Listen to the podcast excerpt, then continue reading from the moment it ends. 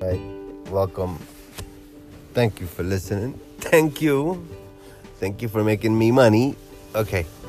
So, mind games in a relationship. Ya Allah, man. I swear to fucking God, man. stop for Astaghfirullah. Damn, man. These mind games in relationships is fucking crazy, man. Why does a couple play mind games? Yeah, it's the freaking worst shit in the world. Why do you women do this shit? it's and you know it's our fault too. We play the mind games too, but man, I you know I want to talk more about this mind game stuff. It's yani, it's a, it's a horrible path. If you're in a relationship and you're playing mind games, it's sick, man. There's uh, there's nobody genuine no more. Nobody, man. There's nothing. Nothing's real no more, man.